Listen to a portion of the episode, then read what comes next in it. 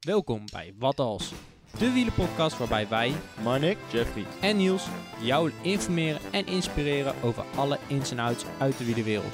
Van recreatieve fietser tot beroepswielrenner, iedereen is van harte welkom bij ons avontuur op zoek naar de perfecte fietser. Het wordt een hele tour, het wordt een lange rit. Oh lieve schat, mon amour. Zeg ben je fit? Ik wil met jou naar de top.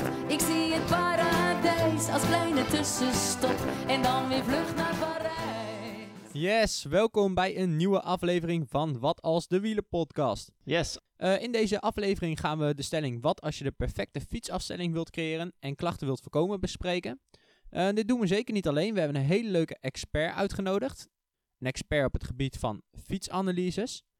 Daar straks meer over.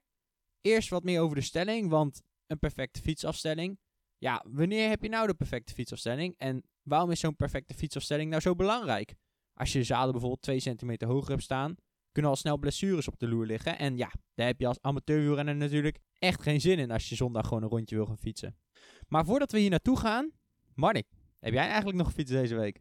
Eh, nee. Nee, was een beetje, een beetje snert weer. En eh, ja, als amateurwielrenner of tourwielrenner mag je best eh, lekker mooi weerfietser zijn. Dus eh, ik heb lekker binnen gezeten. Maar ik kreeg wel heel veel motivatie om te fietsen. Heel veel motivatie. Jazeker, want we hebben best wel leuke berichten binnengekregen via de recensies. Ehm, zo hebben we bijvoorbeeld ehm, van, ze heeft, heeft, hij of zij heeft zichzelf het lichaam genoemd. Mooie naam. Ja, mooi naam. En zij schreef, of hij schreef, als, lief, als fietsliefhebber niet alleen mooie tips, maar wat een mooie verhalen. Wat als er meer, ko- meer komen? Ik ben benieuwd. Oké, leuk. Ja, en we kregen nog van eh, Ramon binnen eh, jongens met verstand van wielrennen die hun eigen draai geven aan een podcast. Ik heb genoten. Kijk, dat is altijd leuk om te horen, toch? Ah, dan hebben we wat goed gedaan de eerste drie afleveringen. Ja, het gaat als een trein. Ehm, dan gaan we nu wel verder naar de Supercudo rubriek. Ah, yes. Ja. De Supercudo rubriek. Ehm, want, eh naar aanleiding van de vorige Supercudo's, eh, Henk van der Hoorn hebben we al gehad en Ja.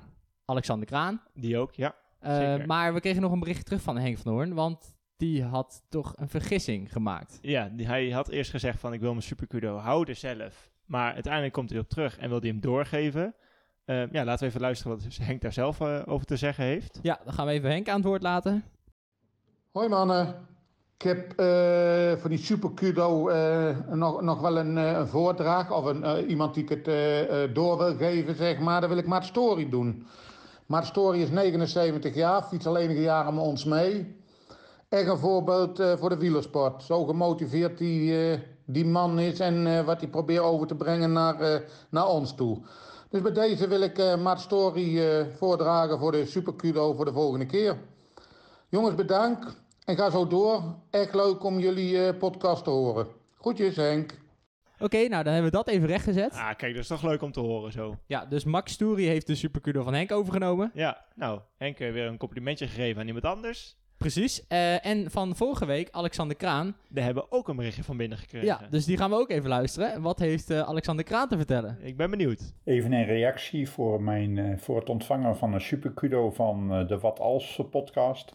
Ik ben eh, zeer eh, gecharmeerd van het feit dat ik die heb ontvangen, maar ik wil die toch doorgeven aan eh, Dick van Houset uit Tiel, die op dit moment al eh, 7500 kilometer eh, solo in de buitenlucht heeft gefietst en in 2021 een hele prestatie. En dat alles met een minimale snelheid van, gemiddelde snelheid van 30 km per uur. Ik, ik hoop dat dit erop reageert. Bedankt. Toch leuk om te horen dat eh, ja, de luisteraars ze ook weggeven. Ja, we hebben weer andere mensen blij gemaakt met een eh, complimentje. Ja, de zeker supercudo. En 30 km per uur, dat haal jij niet eens, Marnik. Nee, ik eh, schaam me al diep dat ik dit niet heb gedaan. Maar ach, hè, Geen Supercudo voor jou. betere tijden komen er wel. Ja, denk, precies. Hoop ik. Maar voor de volgende aflevering hebben wij natuurlijk ook een eh, andere Supercudo die we nog moeten weggeven. Ja, voor de volgende keer. Eh, ja, we hebben iemand gekozen die ehm, een keer wat anders heeft gedaan dan anderen, denk ik. Dus ik heb het nog nooit voorbij zien komen. Nee, ik ook niet. Eh, vorige week woensdag was het volgens mij heel erg mooi weer ook. En toen Ja. heeft iemand een mountainbike rit gemaakt van 10 uur. Ja, bijna 200 kilometer door, door mountainbikepaden, et cetera. Ja, door de Utrechtse Heuvelrug heen. Ja, en verder omheen. Zeker weten. Dus wij vonden wel dat deze jongen eh, de Supercudo verdient. Ja, zeker, zeker. En eh, hoe heet deze jongen? Eh, zijn naam is Manar. Manar Reines. Rij- oh, Ik ja? hoop- ik Heb je het gevraagd? Ik hoop dat ik het goed uitspreek, maar ik weet het niet zeker. Ja, Menar krijgt, krijgt van ons de super kudo. Dus laat vooral even weten wat je ervan vindt. En of je hem wil houden of weggeven. Ja, Ehm, ja, wij zijn benieuwd. nou, ik vind wel echt dat hij mee verdient. Zeker. Ik, Respect. ik doe het sowieso niet na. Jij ook niet, denk ik. Ah, nu niet. nee, erg knap. Ehm, ja, dan gaan we verder. Dit keer eh, gaan we onze gast introduceren. Eh, want we hebben, zoals we al noemden, een expert in eh, ons midden. En niet zomaar eentje. Quinty Ton, welkom. Ja, welkom. Ehm, zou je even jezelf willen voorstellen voor onze luisteraars? Nou ja, zoals je al aangaf, Quinty Ton dus. Ja, ik ben 22 jaar. En wat doe ik? Ik doe verschillende dingen. Ik eh, fiets bij een UCI-team. GT Crush Tunap. Heb ik die ook weer genoemd voor de sponsoren. Reclame maken hier. oh, oh, oh. Maar eh, nou, momenteel zijn we bij Food Connection. Dat is waar ik eh, werk. Hier doe ik eh, fietsanalyses en fysiotherapie. Maar ik werk ook nog in het ziekenhuis. En daar ben ik ook fysiotherapeut. Hartstikke druk leven Kijk, dus. Ja, drukke, drukke agenda iedere dag. Ja, dat, eh, dat is nou eenmaal zoals het gaat. Eh, en de stelling van, eh, van deze keer is: wat als je de perfecte fietshouding of afstelling wilt creëren? Eh, en hoe kun je klachten voorkomen? En ehm, ja, daar hebben we eigenlijk jou voor uitgenodigd. Want, Nou, dan zijn jullie aan het juiste adres. Kijk, dat is mooi, dat is mooi. want Quinty is de expert als het gaat om fietsafstellingen. Ja, daar doe ik wel mijn best voor. En eh, er komen verschillende mensen toch langs. Maar voordat we daar naartoe gaan, eh, hoe ben je eigenlijk in de wielenwereld terechtgekomen? Ja, dat gaat wel eh, lang terug. Ik eh, ben begonnen als schaatser. En dan in de zomer train je ook op de wielrenfiets. En toen bleek ik toch wel wat redelijk hard te kunnen fietsen vergeleken met mijn schaatsgenootjes. En zo ben ik in de, in de wedstrijdsport terechtgekomen. Voor een wedstrijdrijder een beetje laat. Ik was eh, belofte, dus 18, 18 jaar ongeveer. En zo is het in de sneltreinvaart gegaan tot een, een UCI-ploeg waar ik nu bij zit. En ja, bij die, bij die mooie hobby hoorde ook een mooie baan. En eh, vlak bij mij zat het bedrijf Food Connection. En die deed fietsanalyses en fysiotherapie. En laat ik nou een diploma fysiotherapie op zak hebben. Dus eh, via mijn stage ben ik hier terechtgekomen en nu eh, werk ik hier ook. Oké, en is dat een beetje goed te combineren dan naast dat je bij een UCI-team fietst? Ja, het vrou- vrouwenwielrennen steekt wel anders in elkaar dan het mannenwielrennen. Het is niet dat ik eh, mijn boterham verdien van het, eh, het fietsen. Dus moet ik daarnaast ook werken.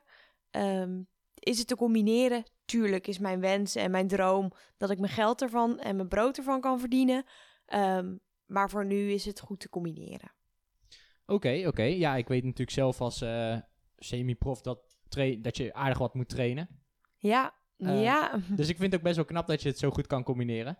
Nou ja, gisteren nog in eh, een wedstrijd gereden en vandaag eh, zit ik eh, weer hier met jullie. Na Ja. een dag werken.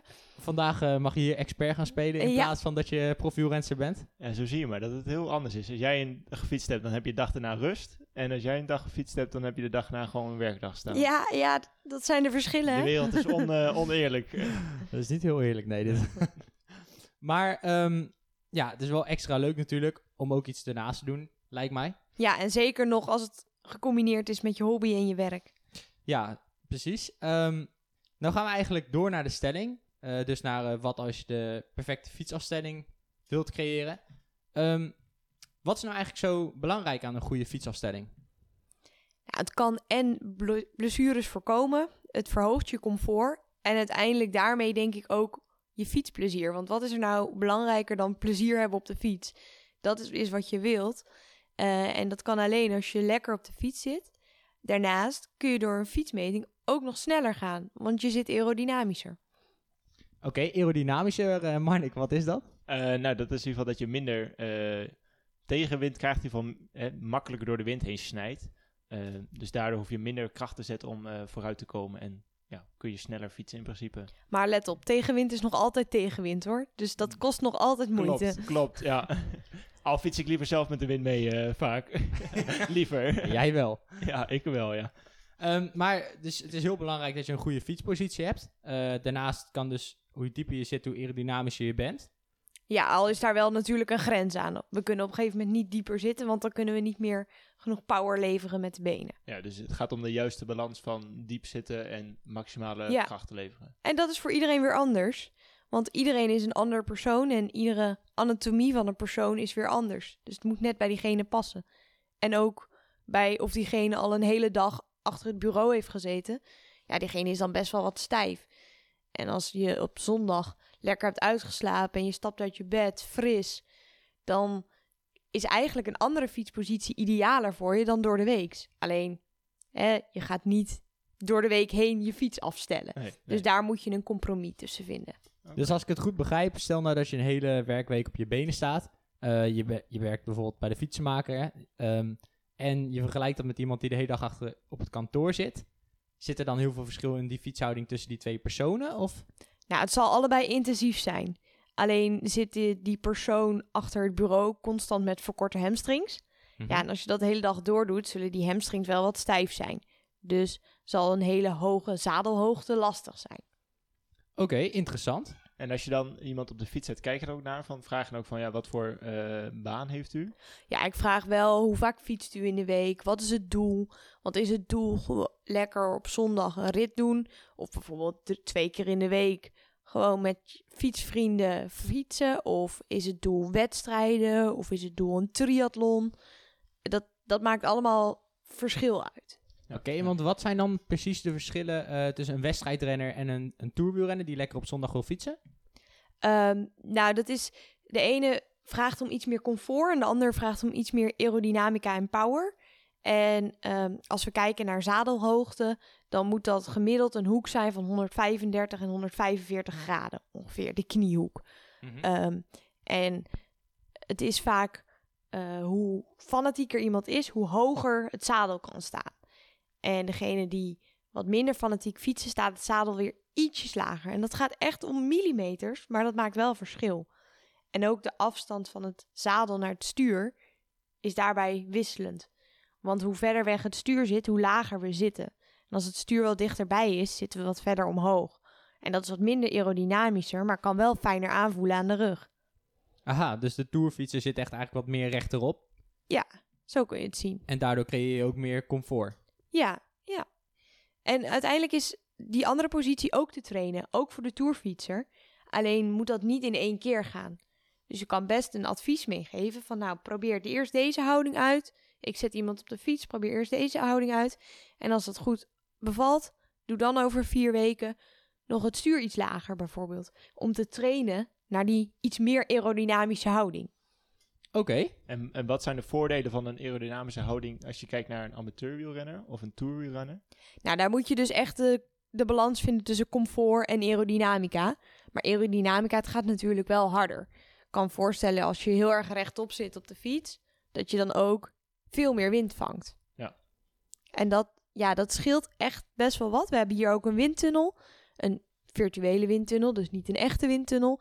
En dan is te zien dat een winst van een paar centimeter al een enorm wattagevoordeel op kan leveren. En dat, dat zijn echt de harde cijfers die dan bewijzen, het werkt echt. Ah, Oké, ja. dus, dus eigenlijk zeg je eh, wattage ook even voor de luisteraar. Wattage is het aantal kracht dat je kwijt kan of levert op een bepaald moment. Ja, Eh, en door die aerodynamische positie hoef je minder kracht te leveren. ja, uiteindelijk wel. Dus dat is heel erg positief. Dus als je ooit een keer je vrienden eraf wil fietsen, moet je juist aerodynamischer zitten, zodat je makkelijker sneller kan gaan. Ja, en uiteindelijk moeten de benen nog steeds het werk doen. En moet je die houding ook kunnen volhouden. Ik kan natuurlijk hier iemand vijf minuten heel mooi op een houding zetten. Maar straks buiten moet iemand dat twee uur, drie uur gaan volhouden. Ja, dus als je niet lenig genoeg bent, dan wordt zo'n positie aannemen eigenlijk ook heel lastig. Ja, ja, zeker. Oké, ehm, dan kregen wij nog een vraag van eh, een luisteraar binnen.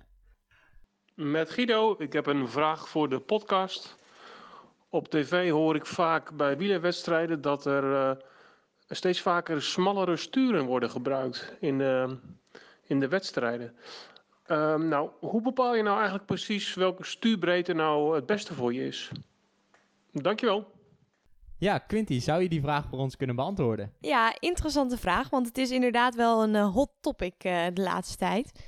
Ehm, Ja, waar wij eigenlijk van uitgaan is eh, de schouderbreedte. En dat meten we dan met twee van die klein beetje uitstekende bordjes bovenop de schouder. Als we daartussen meten hoeveel centimeter dat is, bijvoorbeeld, hè, dat is 40 en een halve centimeter, kun je aanhouden dat een 40 centimeter stuur geschikt is. Maar is iemand nou 41 centimeter, dan raden we eerder een 42 centimeter stuur aan. Want dat gaat in stapjes van 2. Dus van 40 naar 42 naar 44 of naar 38. Ja, 38 is al wel heel smal volgens mij. Nou ja, dat zien we eerder bij vrouwen. Eh, die hebben iets, iets smallere schouders. Dus bij vrouwen zien we vaak nog wel een 38. Bij mannen begint het wel vanaf 40. Ja, behalve Jan-Willem van het Schip, denk ik. Ja, ja, ja. Dat is de uiterste. Maar ja, die, die kan dat ook. Hè? Niet iedereen zal die houding kunnen aannemen die hij kan aannemen. Ja, want eigenlijk op elke standaard fiets, volgens mij, van tourwielrenners zit meestal, meestal 44, toch? Ja, en het is ook afhankelijk van de maat fiets. Meestal zit er bij een kleine fiets standaard een klein stuur op. Nou, relatief klein. En bij een grotere fiets een groter stuur. Oké. En met grotere fiets bedoel je dan het framemaat? Framemaat, Oké, ja. Maar vaak komen mensen hier met toch een te breed stuur. Dus echt een te groot stuur. En kan dat ook nog klachten met zich meebrengen als je een te groot stuur hebt? Ja, ja, want het liefst zie je dat de, de schouder, de elleboog en de pols in één lijn staan. Dus ja, dan kunnen we daar wel wat aan doen. Ja, ja, oké. Ja, ik weet zelf dat ik met een 38 stuur heb geprobeerd te fietsen vorig jaar. Ja, ik heb, er- volgens mij heb ik daar, heb ik in ieder geval wel gezien van jou.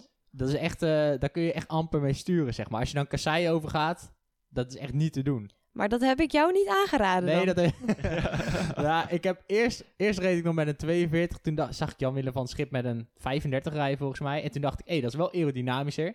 Maar dan kom je eigenlijk al uit op wat je zegt. Ehm, eh, je moet het wel kunnen, zeg maar, ermee rijden. Ja, En als op een gegeven moment wordt het te smal en mijn schouders zijn niet zo smal als een 38 stuur. ehm, ja, dan is het gewoon niet meer te doen. nou, je kan wel, wat je vaak ziet, is de, de shifters iets naar binnen zetten. En dat zou ook weer wat gunstiger zijn voor de positie van de pols. Omdat de pols dan niet in zo'n hoek staat, komen de zenuwen wat minder snel op rek. Dat is dan wel een, Ja. een voordeel Ja. inderdaad. Maar ik denk dat je je longen ook vastzet, of niet? Bij een te klein stuur, ja. ja. En dan wordt het ademen weer lastiger. Ja, en dan fiets je ook niet beter. Dus als je, eh, als je het terugvertaalt naar voor een amateurrenner of een tourfietser, zou het eigenlijk zijn van eh, de breedte van de schouders gewoon recht toe, recht aan, zeg maar naar beneden. En Ja. dat is de breedte van het stuur. En als je van voren kijkt, moeten de, de, de schouder, de elleboog en de pols dus in één lijn zijn. Dus die moeten niet naar buiten wijzen of naar binnen. Oké. Ja, dat is in ieder geval een goede tip eh, voor de luisteraar. Ik denk dat heel veel eh, daar nog wat aan kunnen veranderen. Ja, ehm, en dan heb ik eigenlijk een volgende vraag. Want stel nou, eh, je koopt een fiets als tourrenner. Ehm hoe kun je dan bepalen het beste eh, welke framemaat? Want je hebt meestal wel standaardmaat, maar kun je beter een, een grotere maat doen of een kleinere maat? Nou ja, het beste is natuurlijk de juiste maat. En niet een te kleine of niet een te grote. Maar dit is nog wel eens lastig. En een, mensen kopen altijd eerst een fiets en daarna vormen wij de fiets naar het lichaam. Maar dan moeten ze wel een redelijk juiste maat hebben. Ehm, met de binnenbeenlengte kom je een stukje. En vaak als mensen al een fiets hebben, dan kun je die maten doorgeven aan de fietsenmaker. En dan komen ze daar ook wel met een, een juist frame aan. Ehm, de lengte, de, de algemene lengte, niet alleen de binnenbeenlengte. Ja, en dat, daarmee komen vaak de meeste goede fietsenhandelaars wel met een juiste maatframe. Oké, maar ehm, stel nou dat je echt een tourrenner hebt en je hebt echt een, iemand die heel veel fietst. Ja. Eh, kunnen die gewoon op dezelfde maat rijden? Of zou je voor de ene dan zeggen bijvoorbeeld een eh, kleinere maat? Nou, op zich kunnen ze met dezelfde maat rijden. Wat je dan vaak krijgt is dat bij de ene de stuurpen iets langer is dan de andere. Omdat een, een tourfietser, zoals we net zeiden, zit vaak wat rechterop. Dus die heeft dan een kortere stuurpen. Omdat die, het stu- stuur- en het zadelafstand is wat kleiner. Dus hij zit wat rechterop. En de, de, ja, de wedstrijdrijder die zit vaak wat verder weg. Want dan zit hij ook wat dieper. Dus die heeft vaak een net iets langere stuurpen. Oké. Nou, interessant. Ja, maar ook daarbij zijn weer grenzen. Want als je eigenlijk een, een stuurpen nodig hebt die korter is dan 90 of langer is dan 130, dan kunnen we wel zeggen dat je eigenlijk een maatje groter van het frame of een maatje kleiner zeg maar van het frame had kunnen krijgen. Want dat gaat ten koste van het sturen. als eh, je een stuurpen nodig hebt die langer is dan 13 centimeter, krijg je een beetje alsof je op een zeilboot rijdt. Omdat ja, die stuur, Ja, dat omdat die stuur is erg is. ver, ver weg. En als die juist heel dichtbij is, dan wordt het, wordt het wat zenuwachtig. Ja, precies. Dus dan wordt het moeilijker te controleren, zeg maar. Ja, Oké. Ja, eh, heel interessant. Ehm, maar stel nou, eh, ehm, wat zijn nou de klachten die je kunt voorkomen als je een goede fietshouding hebt? Want Marnik weet ook, eh, jij begint met fietsen, Marnik. Ja. Je hebt best wel snel last gehad van klachten. Eh, ja, vorig jaar niet, maar dit jaar al wel. Ik ben na de zomer even een tijdje, of in de zomer een tijdje gestopt. En toen ben ik weer begonnen na de zomer. En ja, toen met allemaal andere klachten van corona, et cetera, weer een tijdje gestopt. En toen weer begonnen en toen kreeg ik allemaal knieklachten. Ehm, gelukkig nu verholpen, hoop ik. Dus ik heb eh, nu een aantal keer gefietst en het is goed gegaan. Maar ja, ik zit altijd heel erg te toppen van, ja, hoe, hoe zit ik nou goed op de fiets? Want ik heb als eh, dat mijn eh, handen dan beginnen te tintelen. Dat ze slapen handen of ik krijg een dove plek op mijn rug. Dus ik heb altijd wel het idee dat mijn fiets niet goed afgesteld staat. Maar ja, op wat voor makkelijke manieren kan ik dat zelf nog checken? Nou, ja, dit soort klachten horen wij dus inderdaad heel veel. Tintelende handen, kniepijn, rugpijn zijn eigenlijk de meest voorkomende klachten. En zeker tintelende vingers eh, zijn wel redelijk makkelijk te voorkomen. En dat ligt een deel aan de fietser zelf en een deel aan de fietsafstelling. En je moet even kijken waar, wat, wat nou de grootste bijdrage heeft. Ja. Maar je ziet veel renners en veel fietsers zie je fietsen met helemaal overstrekte ellebogen. Die zetten ze helemaal op slot. Kun je je voorstellen dat elk drempeltje, steentje dat maar onder je voorwiel komt, dat ga je opvangen met de handen en met de schouders. Dus dan komt er gewoon heel veel druk op die handen en op de schouders. Dat kan soms al voor tintelingen zorgen. En daarnaast, als je met helemaal van die overstrekte ellebogen fietst, dan moeten de polsen helemaal in een hoek staan om goed te steunen. Nou, dat kan ook wat rek op de zenuw geven. En een zenuw geeft tintelingen. Dus het is altijd als eerste nagaan: kan ik mijn ellebogen licht gebogen houden en mijn schouders ontspannen op de fiets? Ja, als dat niet lukt met jouw afstelling van jouw fiets, dan moet je kijken: kan ik iets veranderen aan de afstelling van mijn fiets, waardoor, waardoor dat wel gaat lukken? Oké. Volgens mij heb je hier wel wat aan, of Ik niet? heb hier zeker wat aan. Ja, ik hoop dat de luisteraar er ook wat aan heeft. Maar ik zeker. Ik ga dan wel eens even checken thuis. eh. Dus het is eigenlijk vooral als je je arm op slot zet, dan komen er meestal wel klachten voor, uit voor. Ja, dat zien we v- eh, vaak als mensen beginnen over of eh, klachten tussen de schouderbladen of tinteling in de handen. Dan kijken we wel van, nou, zit iemand met gestrekte ellebogen? Want dat kan een oorzaak zijn. Want wat ga je dan doen? Gaat veel druk krijgen op de handen. En daar komen dan tintelingen. En wat zijn nou makkelijke oplossingen om eh, dat eh, in, in eerste instantie zelf op te lossen, die tintelingen? Is dat je stuur veranderen of je zadel hoger of lager zetten? Shifters iets naar binnen. En zoals we net al hadden, kijken of je inderdaad de juiste stuurbreedte hebt. En ehm, ook kijken, ehm, is de afstelling, zit ik niet te ver weg of juist te dichtbij? Want als je te dichtbij zit, dan ga je heel veel druk zetten op de handen. En als je te ver weg zit, dan moet je heel erg rijken naar dat stuur toe. En dan ga je ook met overstrekte ellebogen zitten. Ja, ja. Dus dan is vooral de stuurpenbreedte nogal belangrijk. Ja, ja. Nou ja, nou kun je natuurlijk ook je zadel iets naar voor en naar achter doen. Maar voor de luisteraar, ik zou daar heel erg mee oppassen. Omdat je dan ook weer je afstelling ten opzichte van je schoenplaatje verandert. Ja. Dus als je het zadel naar voren zet, ga je ook weer anders zitten ten opzichte van je voet. En voor je het weet heb je dan tinteling in je voeten. Dat nog- wil je ook Kun je niet. nog een keer terug. Dat, dat moet je ook niet hebben. Nee, Eh. dus hè, even snel kort samengevat. Dus eh, kijken naar de stuurbreedte. Eh, zit je niet te ver naar voren of te ver naar achteren? En de lengte van je stuurpen. En misschien je shifters iets Oh ja, naar En binnen. de shifters dan. Vergeten. Ja, shit. Ehm, nou vind ik nog wel iets eh, heel interessant. Want als ik zelf ga fietsen, je hebt heel vaak eh, met je schoenplaatjes problemen. In ieder geval ik. Ik weet niet of dat jij dat zo ervaart, Marnik. Ja, oh ja, heel erg. Ja, ik heb dat laatste tijd proberen op te lossen. Maar ik heb sowieso het idee dat mijn... Maar dat, ja, dat, is, dat heeft hier misschien niet mee te maken dat het heel erg glijdt op mijn, op mijn schoenplaatje of op mijn pendaal.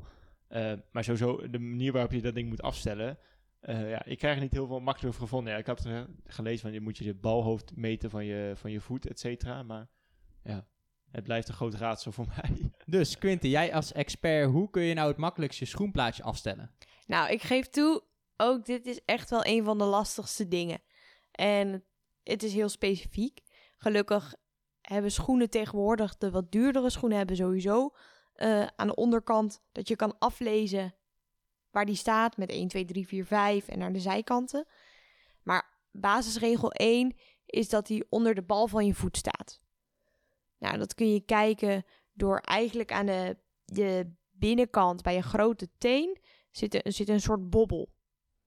Helemaal. En dan moet hij ongeveer daaronder zitten. Maar onder de bal van je voet. Dus hij moet niet onder je tenen zitten. En ook niet onder die holling van je voet. Want met de bal van de voet, daar zetten we kracht mee.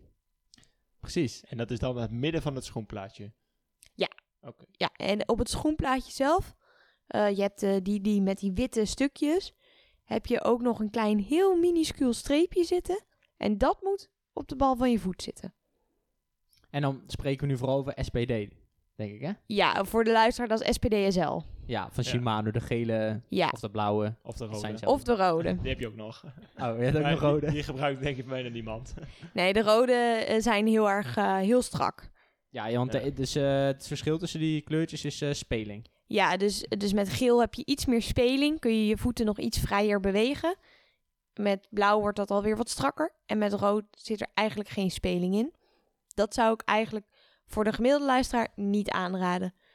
Ehm, je voet moet een klein beetje speling hebben. Ja, want als je hier gevoelig voor bent, dan heb je inderdaad al snel, lijkt mij dat als je rood kiest bijvoorbeeld, dat je knie heel, dat je heel snel knieproblemen kan krijgen. Of, Ja, het, het staat dan heel vast. En eh, onze knie buigt en strekt niet alleen. Onze knie kan ook een beetje draaien. En dat is gewoon hoe we gemaakt zijn. En dat moeten we niet veranderen. Dus dan is het wel makkelijk als er een beetje speling op zit. ja, dus dan zou de gele plaatjes het beste zijn, denk ik. Ja, geel of blauw. Voor degene die het niet meer snapt, we hebben het over voet. eh Ja. Fietsplaatjes, ja, schoenplaatjes. Ja, ja, ja. van eh, Shimano. Ja. Ehm, Afgelopen tijd heb ik zelf ook ergens last van gehad. Ehm, met mijn zadel vooral. Je hebt heel Moeten we dit in de podcast bespreken of moeten we Nee. zo meteen even dit bespreken? Oh jij hier op intake? Nee, dit, dit is nee, ik heb, Nou gaan de kosten lopen hoor. ja, het telletje begint. nee, ik, eh, dit is ook heel interessant voor de luisteraar, denk ik. Oké. Eh, niet alleen voor mezelf. Nee, eh, mag ik hebt, dat straks ook nog even voor mijzelf. eh, ja. je hebt verschillende soorten breedtes qua zadels. Ehm, hoe kies je nou eigenlijk welke bij- bij jou past? Want ik heb bijvoorbeeld van de ploeg kreeg ik een zadel, die was best wel smal. Daar heb ik toen niet over nagedacht, maar later kreeg ik daar last van. Omdat mijn zitbeentjes zaten zeg maar niet meer op het zadel, zitpotjes. Eh, hoe kan bijvoorbeeld nou, als je een tourwielrenner bent, hoe kan je dat nou het beste eh, bekijken? Of erachter komen welk zadel voor jou geschikt is? Ja, zadels eh, zijn best lastig. Ook zadelpijn is iets waar nog weinig in de wetenschap over bekend is. Het enige wat we eigenlijk kunnen zeggen is dat een mens is niet gemaakt om op een zadel te zitten. Wij zijn ook niet gemaakt om vier uur op een fiets te zitten. Ooit heeft iemand bedacht dat dat leuk is, maar eh, het is nu eenmaal zo. Wie heeft dat ooit bedacht? Ehm, maar we kunnen wel redelijk stellen, inderdaad, waar je het al over had, de zitbotjes, dat die op het zadel moeten zitten. Dus als dat bij iemand wat breder is, hebben ze een wat breder zadel nodig. Dus je moet op je zadel zitten. Je moet niet het gevoel hebben dat je van links en rechts op, over je zadel heen gaat. Eh, gelukkig hebben nu een aantal winkels dat je zadels kan testen. Dat je ze 14 dagen kan uittesten en dan kan kijken, is het iets voor je? En bij een zadel zou ik zeker aanhalen, hoe duurder is niet altijd hoe beter. Hoe duurder is vooral dat ze lichter zijn. En dus dan zijn ze met een carbon gemaakt, maar is niet altijd veel beter. Nee, want ik heb ook wel eens echt full carbon zadels gezien. Dat je zeg maar ook op carbon zit. Uh, dat lijkt me echt helemaal niks. Jeetje, dat lijkt me echt heel stijf en ook wel pijnlijk misschien. Want je hebt helemaal geen, geen demping in je... Nee, het is heel persoonlijk. Sommige mensen vinden dat fijn. Persoonlijk kan ik me dat ook niet voorstellen, maar sommige mensen vinden het blijkbaar fijn. Oké, nou volgens mij hebben we eigenlijk wel eh, het meeste met je besproken. Eh, dan komen we eigenlijk terug op de conclusie van het hele verhaal. De conclusie. Ja, dus even terugkoppelend naar de stelling. Wat als je de perfecte fietsafstelling wilt creëren en klachten wilt voorkomen? We hebben al gehoord, eh Quinty, dat de perfecte kniehoek 145 graden is. Dus dit eh, kun je eigenlijk een beetje aanhouden als wielrenner. De zadelhoogte van een wedstrijdrenner staat meestal iets hoger en van een toerwielrenner meestal iets lager. Dat komt omdat eh, wanneer die laag staat, creëer je iets meer conform. Dus dan zit je iets rechterop. En bij een wedstrijdrenner zit je eigenlijk iets dieper. Ehm, je kan ook dus nog rekening houden met de stuurpen. Omdat de stuurpen, wanneer die langer is, dan zit je iets verder weg. En wanneer die korter is, zit je iets dichterbij. Dus dan zit je ook inderdaad weer iets rechterop. Let er wel mee op, als hij iets langer is en eh, het stuur staat te ver weg van jou, dan kun je ellebogen eigenlijk overstrekken. En daardoor kun je tintelende vingers, eh, tintelende rug oplopen. Dus dat is niet heel ideaal, dus daar moet je even goed mee opletten. Ehm, tot slot, het stuur bepaal je aan de hand van de breedte van je schouders. Meestal rijden vrouwen met een smaller stuur dan mannen. En schoenplaatjes natuurlijk. Schoenplaatjes kun je, eh, als je ze wil afstellen, zet ze dan onder de bal van je voet. Meestal zitten er op eh, de nieuwere schoenen ook van die streepjes. eh, en daar kun je dan rekening mee houden en dan kun je het het beste afstellen. Quinty, ehm, heb je eigenlijk nog op- en aanmerkingen over deze conclusie? Heb ik het een beetje goed verteld? Ja, ja, zeker. Zouden eh, wielrenners of amateurwielrenners hiermee hun fiets goed kunnen afstellen? Ja, liever komen ze natuurlijk naar Food Connection eh, om daar een fietsmeting te doen. Eh, er zijn een aantal tips natuurlijk die we wel eh, al besproken hebben, die ze al zelf kunnen doen. Ja. Ehm, Eh, maar wanneer er klachten zijn, ga dan wel naar een expert. Oké, duidelijk verhaal denk Een ik. duidelijk verhaal, ja. De wielertermpjes rubriek. Dan gaan we door naar de wielertermpjes rubriek. Oeh. Quinty, heb jij een eh wielerterm Oh ja. bedacht? Ja, ja, ja. Ehm, koffiemolen.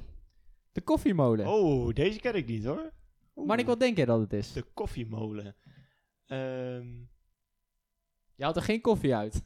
jammer. ik denk te snel trappen. Zeg het maar. Ja, het is niet per se te snel trappen, maar het heeft inderdaad mee te maken een snel trappen. Dus oftewel een hoog cadans rijden. Ja, cadans hebben we al een keer gehad. Ja. In de eerste aflevering. Precies. Weet je nog wat het is? Ik weet wel wat het is. Dat is het aantal eh, keer dat je rondtrapt met, een, eh, met je pendaal in één minuut. Ja. Dat is je cadans. Dus een koffiemolentje rijden, dan rij je eigenlijk zoals Chris Froome heel erg hoog beentempo. Heel, heel hoog beentempo. En welke cadans kunnen we daaraan koppelen? Is dat, of is dat gewoon persoonlijk per... eh, Nou, ik kan zeggen als iemand eh, boven de 110 omwentelingen fietst, dat iemand wel eh Dan ben je wel een koffiemolentje aan het roepen. koffiemolentje Oh. aan het trappen is. Oké, nou ja. Weer wat bijgeleerd. Kijk, Hey, nou we mooi. hopen dat eh je als luisteraar hier heel veel aan hebt gehad. Eh Quinty, we willen jou bedanken voor eh, ja, dit leuke interview. Ja, Ja, jullie ook bedankt. nou, geen probleem. Leuk dat je luisterde naar Wat Als, de Wielenpodcast. Wil je meer afleveringen luisteren? Op zoek naar de perfecte fietser? Abonneer dan nu via Spotify, iTunes of jouw favoriete podcast app, zodat je geen aflevering meer mist. Of wil je kans maken op de Super Kudo? Word dan nu lid van onze club. Wat Als, de Wielenpodcast op Strava. Ken jij meer wielerliefhebbers die deze aflevering absoluut niet mogen missen? Deel hem dan. Of laat een review achter, zodat ook andere wielerliefhebbers ons weten te vinden. Het liefst natuurlijk met 5 sterren. Sluit je nu aan bij ons peloton en stuur jouw stelling vandaag nog op via Instagram, wat als de wielenpodcast, of via de mail, wat als de podcast, of stuur een audiobericht naar ons telefoonnummer 06 82 61 2419. Tot slot bedanken we ook Ellen Namme voor haar fantastische stem. Nogmaals bedankt voor het luisteren en hopelijk tot de volgende aflevering. Alles wacht op jou, op de.